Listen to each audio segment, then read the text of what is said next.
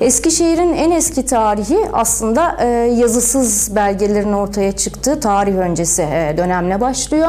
Eskişehir e, bölgesinde oldukça fazla sayıda arkeolojik kazı var ve bize çok önemli kültürlerin burada ortaya çıktığını gösteriyor. Bu kültürlerin içinde özellikle Tunç Çağı, Demirci Höyük çok çok özel. Hatta Demirci Höyük ve Marmara bölgesine uzanan diğer bazı arkeolojik kazı alanlarında ortaya çıkan kültürler Anadolu tarım ekonomisi bilgisi ya da tarım hayatı ile ilgili bilgilerin suyun öteki yanına Avrupa'ya aktarılmasında önemli rol oynuyor diyebiliriz. Bunun dışında pek çok kazı var Eskişehir'de. Fakat Eskişehir'de e, yazılı belge bırakan ilk uygarlık ve tarihi de bu anlamda başlatan ilk uygarlık Firikler. Firikler e, milattan önce birinci bin yılda Anadolu'ya çok büyük olasılıkla birinci bin yılda hala tartışmalı bir konudur aslında. Bu Anadolu'ya giriş yapıyorlar ve burada Eskişehir civarında bir e, oluşum ortaya çıkartıyorlar. Bu oluşum, bu varlık bir süre sonra bir devlete dönüşüyor. Ee, ve Eskişehir, Afyon, Kütahya, Ankara'ya kadar uzanan İç Anadolu bölgesinde bir e, devlet e, böylece şekillenmiş oluyor. Bu devletin özellikle e, kült merkezleri diyebileceğimiz tapınım, özellikle ana tanrıça Kibele'ye adanmış tapınım alanlarının birçoğu Eskişehir sınırları içinde. Eskişehir'in bu anlamda özel bir yeri var. Ama şimdi ben tabii Firiklerden daha önceye de uzanmak istiyorum. Anadolu'da şöyle bir e, durum var. Anadolu'da özellikle Orta Anadolu bölgesinde geniş tarım alanları var. Bu tarım alanları e, ekonominin bel kemiği. Yani yakın zamanlara, yakın çağlara kadar tarım her zaman eko, ekonominin bel kemiği olmuş. Bu nedenle de e, büyük merkezi devletler Anadolu'da genelde Anadolu'nun ortasında kuruluyor. Firiklerden önce örneğin Hititler. Hititler döneminde Eskişehir mesela bir neredeyse sınır karakolu gibi sınırda kalıyor, kenarda kalıyor. Ama tabii ki e, büyük devletler denizlere de çok önem veriyorlar. Limanlara çok önem veriyorlar. Limanlara ulaşım noktasında işte Eskişehir bölgesi ön plana çıkıyor. Bakıyoruz, görüyoruz ki Eskişehir önemli yolların geçtiği bir yer, hatta bir durak, bir kavşak noktası.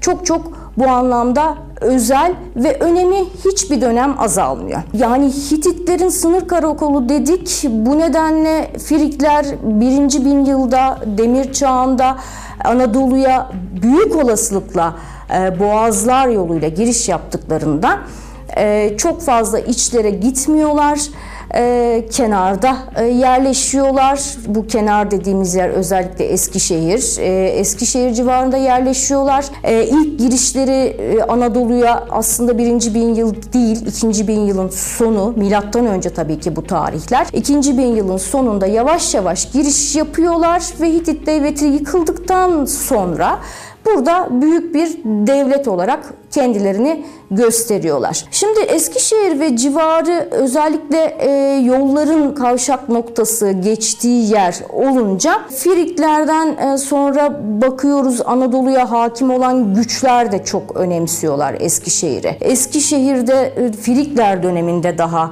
e, ana tanrıça Kibele'ye adanmış tapınaklar e, faaliyet halindeyken sonrasında da Firik devleti yıkıldıktan sonra da bu faaliyetleri sona ermiyor.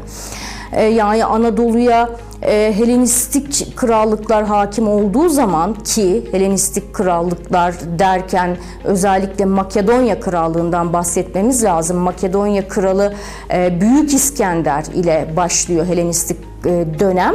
Onun ölümünden sonra da komutanları, e, silah arkadaşları e, Helenistik krallıkları kuruyorlar ve yine görüyoruz, bakıyoruz ki Eskişehir önemli. Arkasından e, Roma e, hakim olacak Anadolu'ya. Roma'nın hakimiyet döneminde bile mesela Sivrihisar yakınlarında e, bir köy var Ballıhisar. Orası Pesinius diye anılıyor. Pesinius Kibele'nin yani ana tanrıçanın büyük bir tapınağı var orada, tapının merkezi.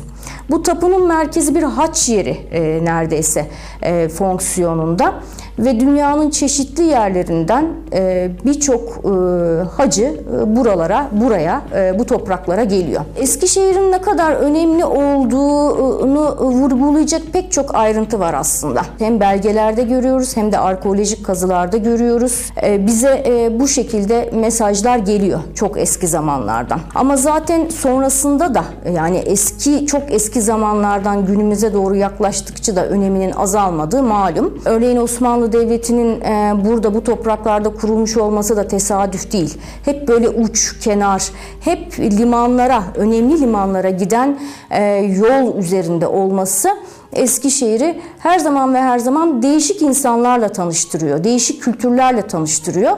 Bir adım öne taşıyor diğer Anadolu şehirlerinden. E, çünkü bu insanlar e, ta uzak diyarlardan gelip değişik e, limanlara ya da daha öteye batıya seyahat eden seyyahlar olabiliyor. E, seyyahların e, bu konuda verdiği bilgiler çok önemli. E, bu seyyahlar Eskişehir'in eski çağ tarihiyle ilgili de çok çok önemli e, bilgiler e, ve keşifler, bilgiler vermişler ve keşifler yapmışlar. E, örneğin e, Eskişehir'de Yazılıkaya bölgesi, Firik Vadisi içindeki Yazılıkaya bölgesi gerçekten büyüleyici bir yer. Burası bir anlamda Eskişehir'in sembolü. E, ve yazılı bir takım bilgilerin yer aldığı e, kayalar da var.